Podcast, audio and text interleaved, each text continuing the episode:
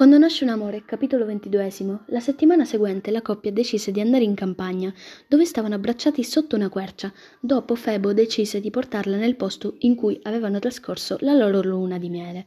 Le parlò ancora una volta dei suoi anni in guerra. Lei sorrise amorevolmente quando lui incontrò il suo sguardo. I loro cuori scintillavano di affetto e si diedero un bacio. Dopo diversi minuti contenenti numerosi baci si separarono. Poi, come un tempo, le baciò il collo e le spalle scoperte.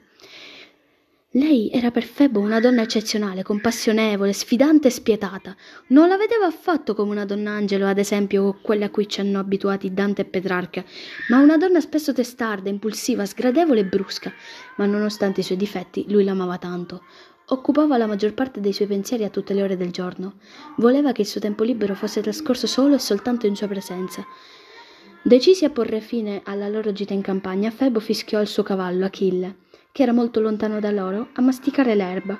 Prima di andarsene, Febo la tirò a sé per darle un bacio e dopo tornarono a casa.